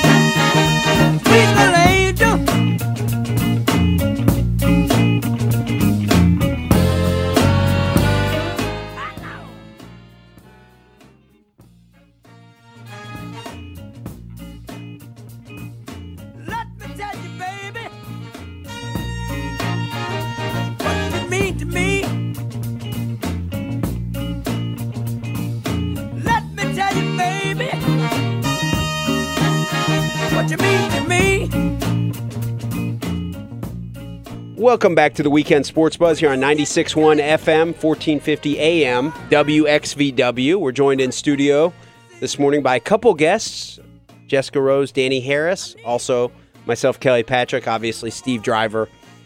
Before we get to our guests in studio, we're going to head to the Oxmoor Chrysler Dodge Jeep and Ram Buzzline. Got to give our man Marcus an opportunity to chime in. I know he's he's very excited um, about our um, our guests for an all female grappling card. Marcus, how are you this morning? I'm confused. What are you confused about? What what month is it? It's Mother's Day. It's May, right? It is May. Uh, but you you asked a question in the last hour that nobody ever answered, so I called in to answer it for you. Okay, what, what was the question? I forget. The the question you asked was, "What's the news on UK football recruiting?" And the answer is, nobody cares. It's May. Okay. All right. I mean, God have mercy. I can't believe you, you all this yakking about basketball recruiting. I mean, yeah, I I was raised a UK fan from birth. No matter where we lived on the face of the globe, my dad had the Lexington Herald Leader mailed to us every day. Right. So we're reading about UK basketball games ten days after they happened, like it's the end of the world. But I got to tell you, this endless parade of selfish punk eighteen-year-old kids one year at UK. I got I've, I've gotten to the point where I probably wouldn't watch UK basketball outside of the tournament unless somebody paid me to do it. I have no connection to the program. I just don't care anymore. You know what you And- should and- do? You know what you should do, Marcus? You should start cheering for the Louisville Cardinals. Well, I got to tell you, I'm thinking about it, and I'll tell you why. I can't believe we're talking about basketball, but I, I guess that's what we're going to do, and I'll make this quick. I think that in sports, period, there are two ways to look at sports, and it's two triangles, right? One triangle points up, and at the top of the triangle is me, the player, right? Okay. And down below that are my teammates, the coaches, the team, the program. That's how John Calipari coaches, right? That's his business. But one of the reasons, and and I know you guys were talking about Rick, and you know, he he doesn't put as many team kids into the pros. The kids that go to Rick aren't getting lied to. I don't think. I don't think they're getting fooled about what they're getting into. Rick Pitino flips that triangle, pyramid, whatever you want to call it, upside down, and puts the team at the top, and the me, the player, at the bottom. And if you want to be long term successful in sports, that's the way that it has to go. Can you have nice runs and this, that, and the other? Yes, you can. Calipari's doing something unprecedented, but we'll see what he does again this year with a bunch of little kids running around playing basketball that nobody knows today and nobody will remember two years from now. Because the only and, and you know, so everybody wants to judge things on titles. Calipari won a title with upperclassmen and senior leadership. And until he has that, I don't see it happening again. Okay. Duke, Duke, who you referenced at the end of the last segment about you know being one of the teams that does things Pitino's way. Duke's going away from that a little bit. I read a thing on Krasuski a couple of years ago where he said, "Why can't we recruit these top freshmen?" But what they do, and North Carolina's the same way, they insert highly heralded freshmen into a team that already has seniors, juniors, sophomores, upperclassmen, leadership skills, other abilities, right? And uh, uh, you know, I I don't see it. I, I've just lost my interest. I mean, you know, m- maybe I will start rooting for Louisville. Okay. Wow. One one fan at a time. I am converting, con- con- converting Kentucky fans over to Louisville fans. Marcus, thank you very much for the call. As always, we appreciate your input. We look forward to hearing from you next Sunday. Have a great rest of your weekend, Marcus. Thank you. Same to you, Kelly. Bye bye. Great stuff there from our, our That man a- Marcus. That was a passionate phone call. I like that. As always, he brings the heat. Yeah. Did, did he say Krasuski? he did. He said Krasuski. That's okay though. It's Coach K. I mean, it's a tough Polish name. We should have asked him about the M- uh, WNBA season starting. Marcus yesterday. is um, notorious for making some, I guess you would say, almost controversial anti-feminist statements on the air. So we'll I kind of, On Mother's Day, he Yeah. didn't take the bait there. I kind of feel like bait him. Kelly, you set that phone call up Why? Just right before you had the women in the studio, Well, he didn't. You he- had him if, call Had I set it up, he would have said something. hoping to say something negative towards No, women on Mother's not. Day. No. Once again, I'm Kelly Patrick alongside Steve Driver. We're joined in studio by two guests. We have Jessica Rose, Dani Harris. Um, I actually trained with both Jessica and Dani over at Gracie Jiu Jitsu of Kentucky under Professor Scott Smith. How are you guys doing this morning? Doing well. I'm doing good. Appreciate you coming in. Um, we have a a few things that we look forward to talking to you about. There was a UFC card that I know we all watched last night. Um, I was very intrigued. There was a great display of Demian Maia. Once again, great jujitsu. I know we all three train jujitsu, um, and that's always cool to see. But also, we are looking forward to Saturday, June 24th at Gracie Jiu Jitsu of Kentucky a all-female grappling seminar. Can you tell our listeners a little bit about the seminar? Um, the seminar is going to be with Cat Zingano and a bronze medalist wrestler, Randi Miller. Both of them um, have a whole lot of experience with wrestling and grappling, and have a lot of a lot of stuff that they can uh, share with us, and a lot of things that I don't think girls around here have been introduced to before because women's wrestling is not a big thing in Kentucky. Um, you kind of have to join the boys if you're going to do it. So I think it's going to be something that um, everyone will learn a lot and be exposed to things that they haven't been exposed to before. Now, the movement that you guys are promoting, and it's not exclusive to this Saturday, June 24th event. You guys have had open mats, and, and there's different uh, all women grappling or, or jujitsu events lately. So you are you two are kind of spearheading uh, a specific movement, promoting female grapplers locally. Can you tell our listeners a little bit about how the two of you specifically got involved with grappling? Um, I started out wrestling in high school. Um, it was more of a kind of thing like uh, a lot of my guy friends were doing it, and they told me that I couldn't do it and that I wouldn't make it. I wouldn't survive a day. I wouldn't survive.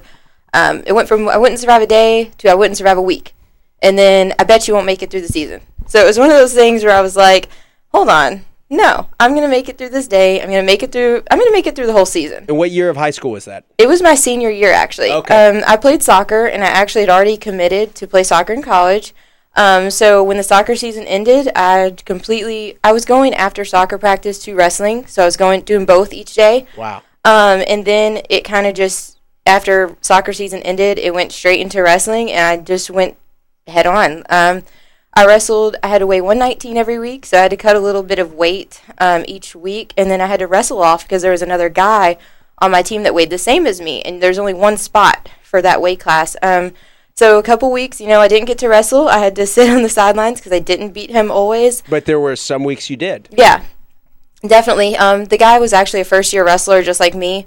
So at that point, we were kind of even. Um, I only won one match that entire um, That's that still, I entire mean, season. eh, When when a, a female beats a, a male in a, a jujitsu match or anything like that, we were all three at the uh, Midwest BJJ Nationals uh, tournament yesterday, and I don't know if you guys noticed, there was a gir- little girl who beat a boy, and the entire place just erupted. Yeah, it's it's awesome, and it's almost one of those things too where every every part of the season, the beginning, it was like Danny, you just have to make it through the first period. Um, in high school wrestling, there's three periods, so um, at first it was just make it through the first period without getting pinned. That was the goal, um, or you know, t- take a shot, take a shot and try to take them down, or it was don't get taken down. Just don't get taken down this period. Um, so we started with little goals, and I give my teammates a lot of credit because at first they were resistant to me, um, and then they almost embraced it. You know, like um, if other people wanted to say things that were negative, because there was a lot of negativity around, like, you know, why is she doing that? Um, why would they let a girl on the team? Why would they do that? And then they almost started taking up for me. So, So, you it- were the only female yeah, I was the only girl the actually. entire the entire time. Uh, there was other girls that wrestled. I believe there was two or three the year that I wrestled that I knew in the state of Kentucky. in the state of Kentucky. yeah, but at my high school, I was the first and only um, so far. Um, there hasn't been any after And that, me. that was at Fern Creek High. Yeah, Fern Creek High School. Um, and actually, the wrestling program there is pretty pretty legit. We're pretty strong. Um, they did win the state title. I think it was 2013. So I mean, it's not a school that's bad at wrestling by any means. So it's pretty nice that I got to have some great instruction under people. You know, I got some great coaching from from really good guys in the area. Um, Coach Tishner, he he coaches at Fern Creek and he runs um, the youth program there now. And he helped me a lot. And then um, John Walls, who um, was a big part of that program, um, he helped me a lot. And it kind of carried over into jujitsu. Once I started jujitsu, Yeah, that's kind of a natural progression for a lot of high school Yeah. wrestlers. Correct me if I'm wrong, but um, there's not a lot of wrestling gyms Yeah. for people after high school. So the, a natural progression in this day and age is to then pick up jujitsu. Exactly. Um, so it was it was an easier transition for me than I think a lot of women to go into jujitsu because I was used to. I think one of the harder things for girls is having someone in your space and having someone in your bubble, like on top of you. You can't get them off. They're touching you. There's sweats on you. Yeah, you get, Um, a lot of times in jujitsu, you have people sweat. Yeah. and it drops like maybe right in your face or maybe like right in your mouth. Yeah, in your eye, your mouth, everything. Um, so it was just one of those things where I already was comfortable with that. Yes. And so getting other women used to that is one of the harder things. Um, so that I think the all women movement is kind of helpful for that too, because when you go to a gym, even at Gracie, we do have quite a few girls, but there's certain nights where I'm the only girl in class, Sure. even though we do have other women.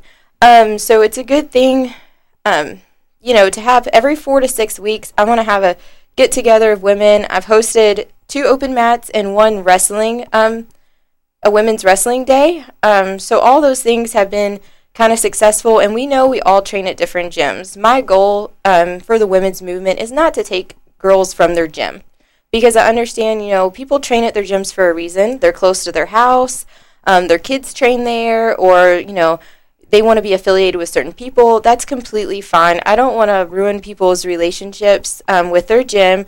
This is just to bring us together for one day that we can get some training in with other females because that's who we compete against.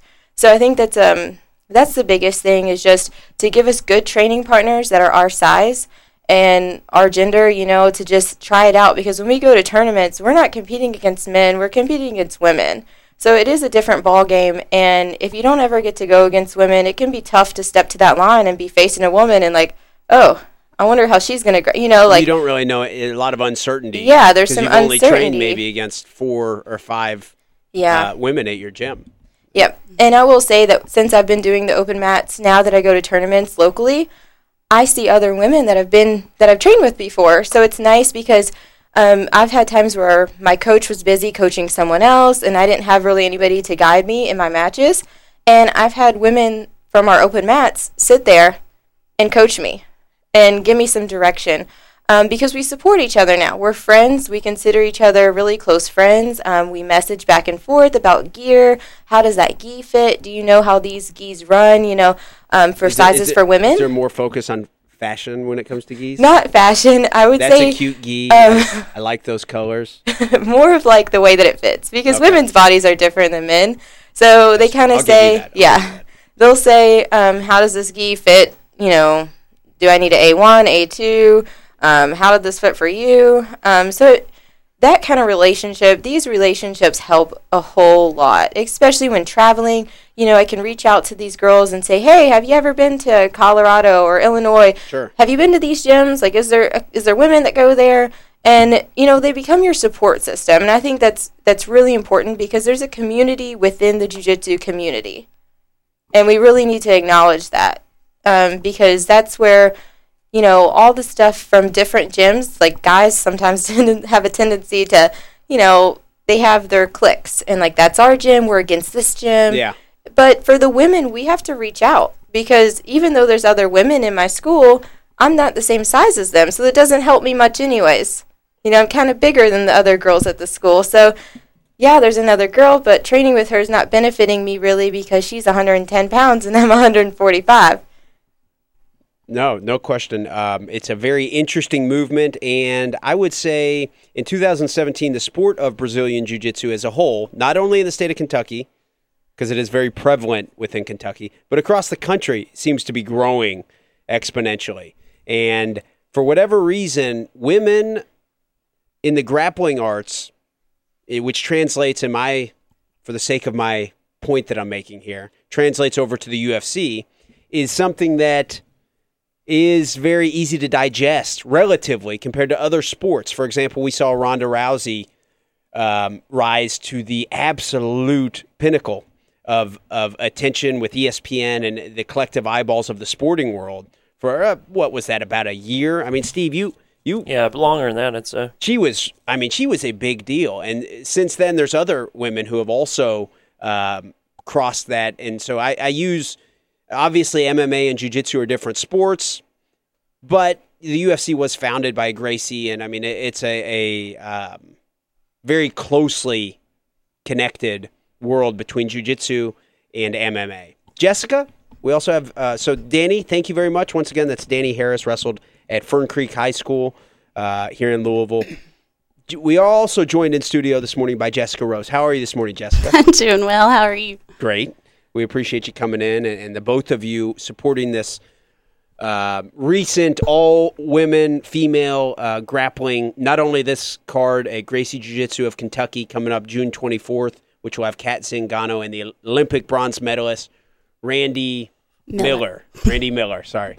Um, but the other open mats and everything. Jessica, how, how long have you been involved in jiu-jitsu and, and, and what brought you specifically to take that step and to get involved in the world of jiu-jitsu? So we have my husband and I have twins, and they were in preschool having a little trouble keeping their hands to themselves, just like any other kid. And we thought, you know, they need to be in a martial arts program. We chose one where they would not be hitting and kicking; they would be learning self-defense skills. And we put them in that program at Gracie Jiu Jitsu of Kentucky with Scott and Donna. We love it over there. Um, that was January. In April, they ran a promotion, and I was like, I was nervous. I was intimidated by the thought, I am going to put myself out there and give that a try. So you just had absolutely no grappling. What kind of athletics did you do previously? Um, well, high school, I was a cheerleader competition squad. Um, and then college went on to continue cheering. So you had absolutely no grappling, and you, Oh, just, you just at the, the, no. the age. The most grappling I did was with my older brother. Okay. Was that much? uh, no. So you you and your husband, who I obviously know very well, Patrick, Yeah. um, started jujitsu. Did you start after your kids did? we started after our boys did. Yeah, okay. it was. I, I did the same thing actually. As my, my my daughter and my son trained for like two and a half years before I ever got on the mat. But that's very cool. So you had had no grappling background and you got into it. So so women of all different backgrounds are able to come together in an art that is you're not avoiding contact by any stretch. But you're not, as you said, Jessica, you're not punching, you're not kicking, right. you're not at risk of, of really just getting your ass kicked. And you know what drew me into training was uh, I'm I'm new here. I haven't lived here very long, um, and we had moved up from Miami. We're from Alabama. You know, you don't know an area, and you want to feel safe. So I thought this is this is a great way to get exercise. I will start doing this, and I'll feel like I've I've learned how to protect myself when I go out, and just in case, you know.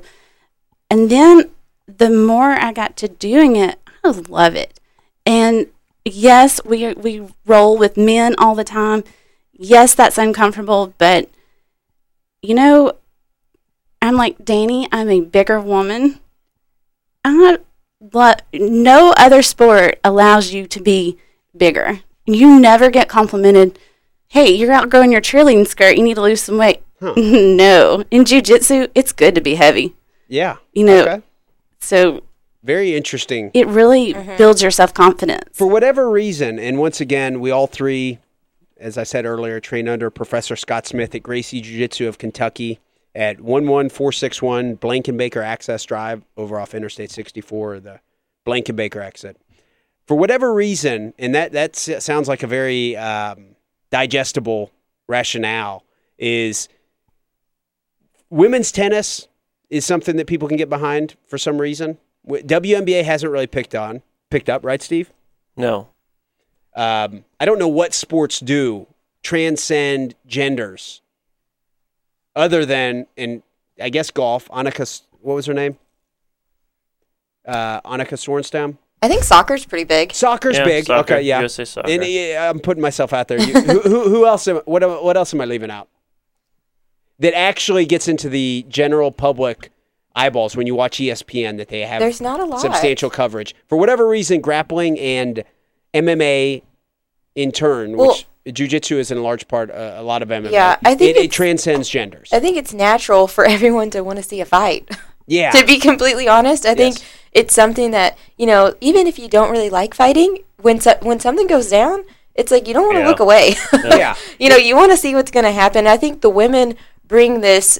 They bring this element of surprise because you'll see someone in their street clothes and you know see her in a dress and heels and makeup on and then you know you're like oh you know she's pretty and and then you like Ronda Rousey I mean she's gorgeous. Miesha Yeah. Tate she's gorgeous. And then you see them outside of the octagon and they look amazing you know phenomenal. And Mm-hmm. They're then great shape, yeah, you I see mean- them in the cage and they're bloodied up. They're getting punched in the face getting kicked. They're tossing people around. Um, I just think there's some type of you know what kind of draws me keeps drawing me back in is like it feels really good to know that I can do other things with my body other than you know be sexy or be pretty like there's so much more being you a woman defend yourself if something yeah happens. You, I mean being a woman you really could get the bo- best Steve- of both Steve. worlds Yeah. you could probably beat Steven. Probably. I wouldn't go that far no. So we only have a couple minutes left here. Uh, so yeah, what's what were you going? To do? We're gonna wrestle, right? We're, you guys are gonna grapple right afterward in the parking lot on the concrete. I have a question though. What day is Cat um, yes. gonna be so, there? so we only have a couple minutes left. Okay. Of the more marketable stars I mentioned, it's a very Yeah, that's a marketable name. sport. UFC. Uh, you know, you have Ronda Rousey, Miesha Tate.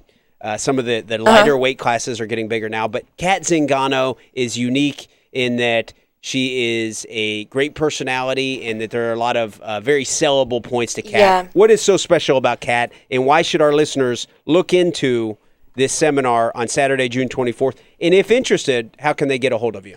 Um, they can definitely reach me. You can look me up on Facebook um, and find the event, or you can go to the Gracie of Kentucky Facebook, and we have the event page posted on there. And it is a pre-register event, so the link on there to register and get your spot is on there. And we only have a limited amount of spots because we want this to be kind of personal. We want to get um, lessons from Cat and Randi. Um, to where it's very hands on. Like they can work with us individually. You know, I really want us to get a lot of attention. Um, I picked Cat to come because she's always been one of my favorite fighters. She has a spot with me because she's overcome like a lot of tragedy in her life, and she's she's overcome a lot of a lot of things that you know us women every day. You know, we go through problems like this, but it's nice to see somebody go through problems and still be there, standing tall. Um, she she has a son, and she was the first um, female to fight in the UFC that is a mother. um, wow. Obviously, Michelle Waterson came later, but um, Cat was a mom, and she stepped in. She fought Miesha Tate. She beat her. Um, before she fought um, Amanda Nunes, that was a big fight for her right before Ronda Rousey. She took that fight eight months after her husband passed away. Um, So very sorry to interrupt. We appreciate you guys coming in. I didn't manage time very well, so that's on me. I apologize. We appreciate everybody tuning in to the Weekend Sports Buzz. Check it out, Gracie Jiu- Gracie Jiu Jitsu of Kentucky. Check out the seminar Saturday, June 24th. Thank you very much. Thanks, everyone. ladies. Let me tell you, baby.